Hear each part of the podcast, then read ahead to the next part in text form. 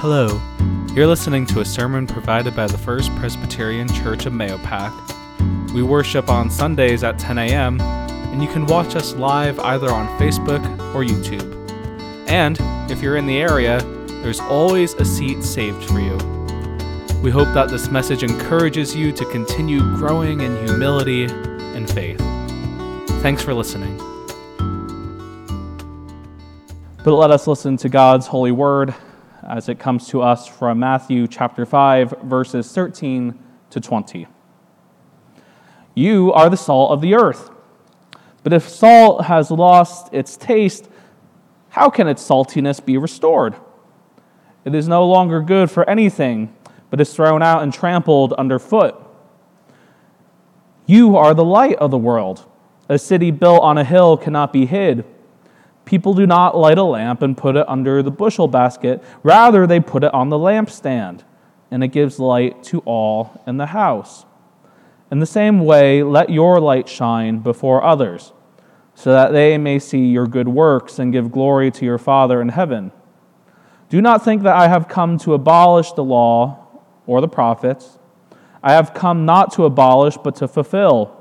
For truly I tell you, until heaven and earth pass away, not one letter, not one stroke of a letter will pass from the law until all is accomplished. Therefore, whoever breaks one of the least of these commandments and teaches others to do the same will be called least in the kingdom of heaven. But whoever does them and teaches them will be called great in the kingdom of heaven. For I tell you, unless your righteousness exceeds that of the scribes and Pharisees, you will never enter the kingdom of heaven. Friends, this is the word of the Lord. It should be no surprise to you that with a last name like Carbone, uh, pasta was something uh, that I was accustomed to eating growing up. One of my biggest pet peeves, though, nowadays when I do cook and watch others cook, is that when they cook pasta at home, people don't put enough salt in the water when you make your pasta. Pasta has very little flavor, so a pinch isn't going to do it. But now, now, hold on. I understand that not everyone, you know, high sodium is not great for everyone. I understand that. And so accommodations can be made. But for the rest of us, you need to get that right level of flavor pasta requires, and it comes from salt. Salt is essential, not just to good food, but it is essential to life. And as we hear in our reading for today, it is essential to faith. And Jesus expands on this through metaphors throughout the Sermon on the Mount, as we heard last week in the Beatitudes. In our meditation for today, we hear questions Jesus poses about salt, about faith, about life. Jesus asks us, what does it mean for salt to be flavorless? Can it be flavorless? Is salt only good for flavoring? And how can we be a shining city on a hill? These are things that become the groundwork, the framework of a challenging conviction, which asks if we are willing to let the commands of God lead us to a new life, a new community founded on God's love. One of the most interesting questions Jesus poses in this reading on the Sermon on the Mount is this question of salt. Can salt lose its flavor? You might not know this, but salt, sodium chloride, NaCl, for you chemistry fans out there, is one of the more chemically stable compounds out there, unless you alter it with, I'm going to say unnatural means, but what I mean is if you chemically alter salt itself. I mean, if you just sort of think about it, even when you go to the ocean or if you cook something with salty water, and if you let it boil down, the salt is what's left there. You can't wash saltiness out of salt.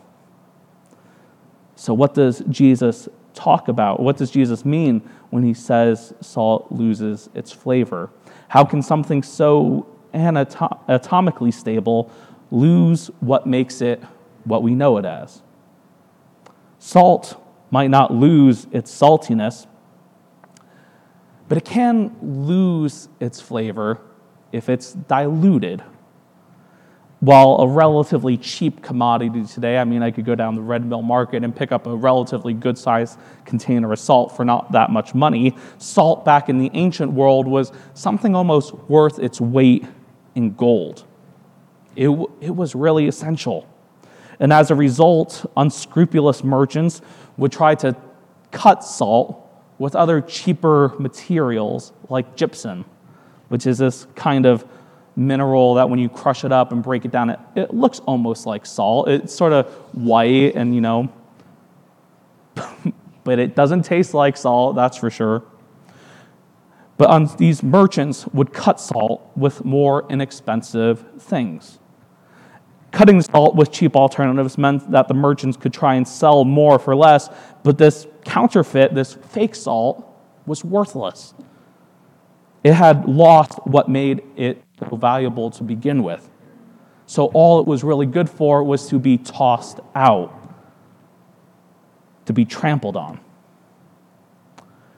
Part of what we hear Jesus asking about today in our reading when Jesus talks about this question of salt and its flavor, Jesus is asking us in some way, what, perhaps if, if we find our faith isn't as salty, as flavorful, as life giving as it could be, what have we been cutting in?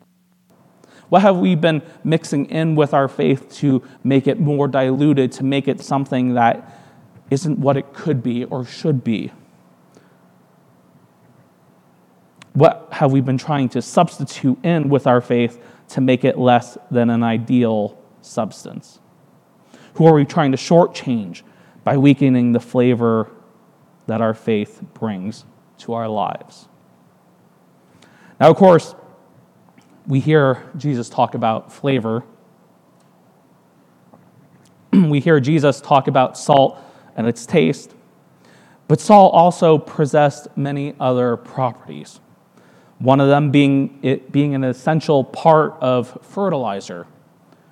A good case can be made for an alternative translation of Matthew 5:13 where we might say you are the salt of the soil. Not only does salt make food taste good, but it helps grow good food. It helps grow good food we set on our tables.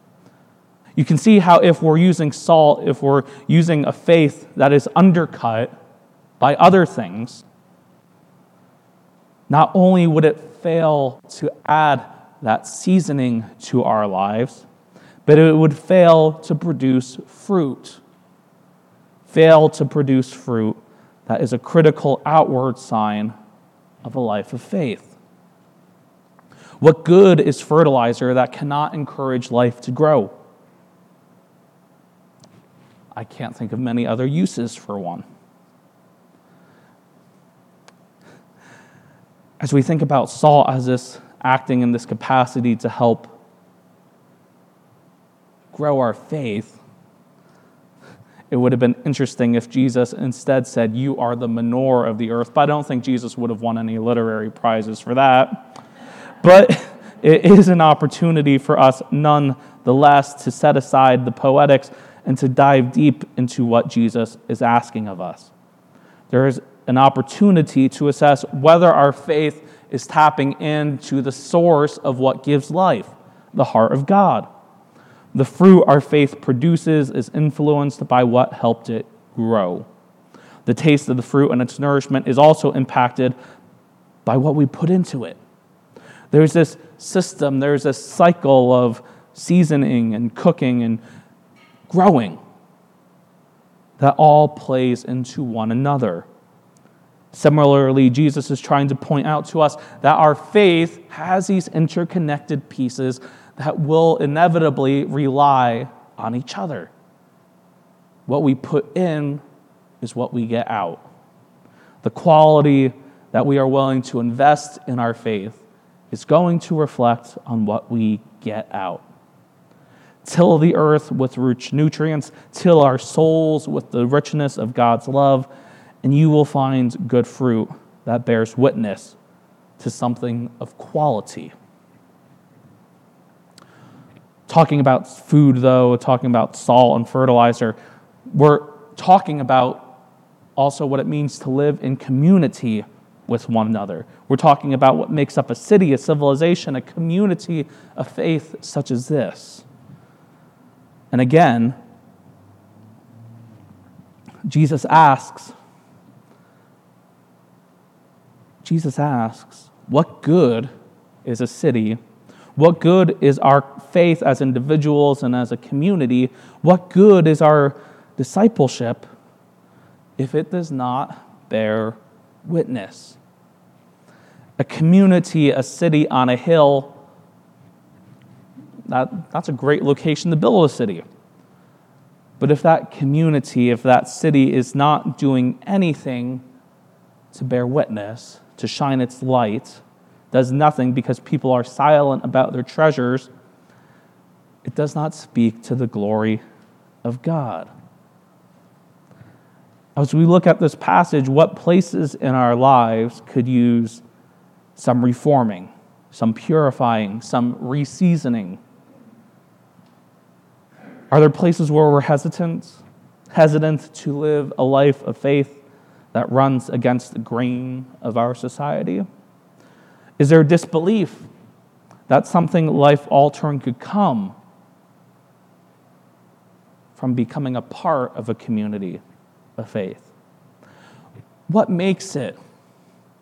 What makes it that someone or even a city would think it's a good idea to set up a lamp or a light and then cover it?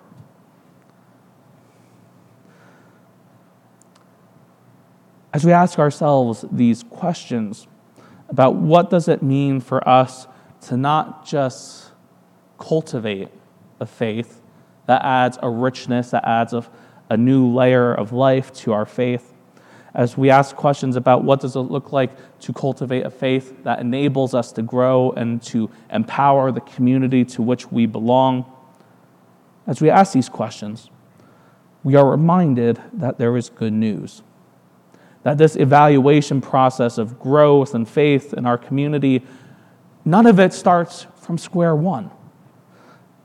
Almost as I, have said to our session and to our mission committee, a lot of what we do doesn't have to start from square one.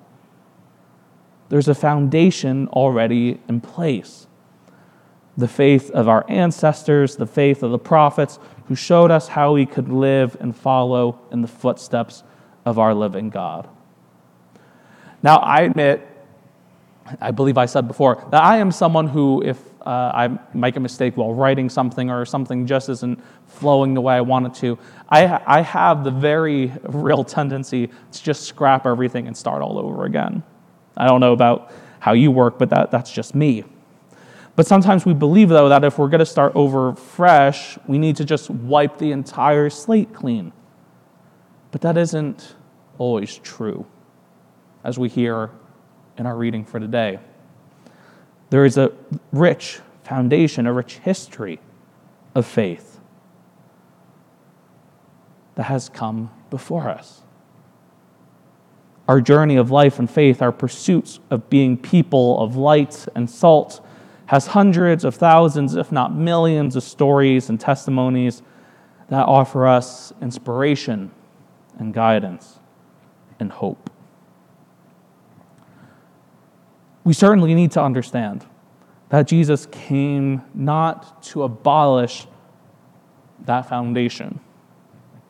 It would do a great disservice to those voices, those people of faith who have come before us. Jesus came, though, to expand on it, to continue the work. There's no call for a wholesale innovation that does away with the foundations of our faith, but instead a call to see where the new things are breaking through. And in that listening, in that process of trying to call and to see where these new things are, we are reminded that we are salt. We are salt that adds flavor and goodness to the earth.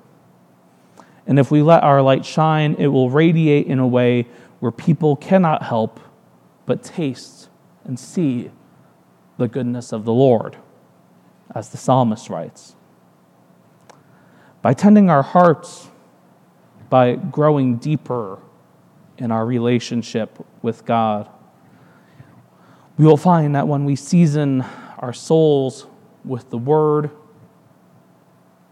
it will reflect the love and life that flows forth from God. And this is an ongoing journey. It's an ongoing process. One, certainly, where we will not always hit the mark, but we are always given the opportunity to continue trying. Jesus says that you, you friends, are the salt of the earth. And Christ has come. Christ has lit that beacon as well for us, that shines a light for us to share. So let us strive to be disciples who keep that light shining forth wherever we go. And may we strive to be people who are not afraid to add the flavor that our faith brings to the world around us. Amen. Thanks again for listening, and we will hold you in prayer as we head into a new week. If you'd like to learn more about our church and ministry, or if you'd like to learn how you can support us, you can visit our website at mahopacchurch.org. Until next week, God bless.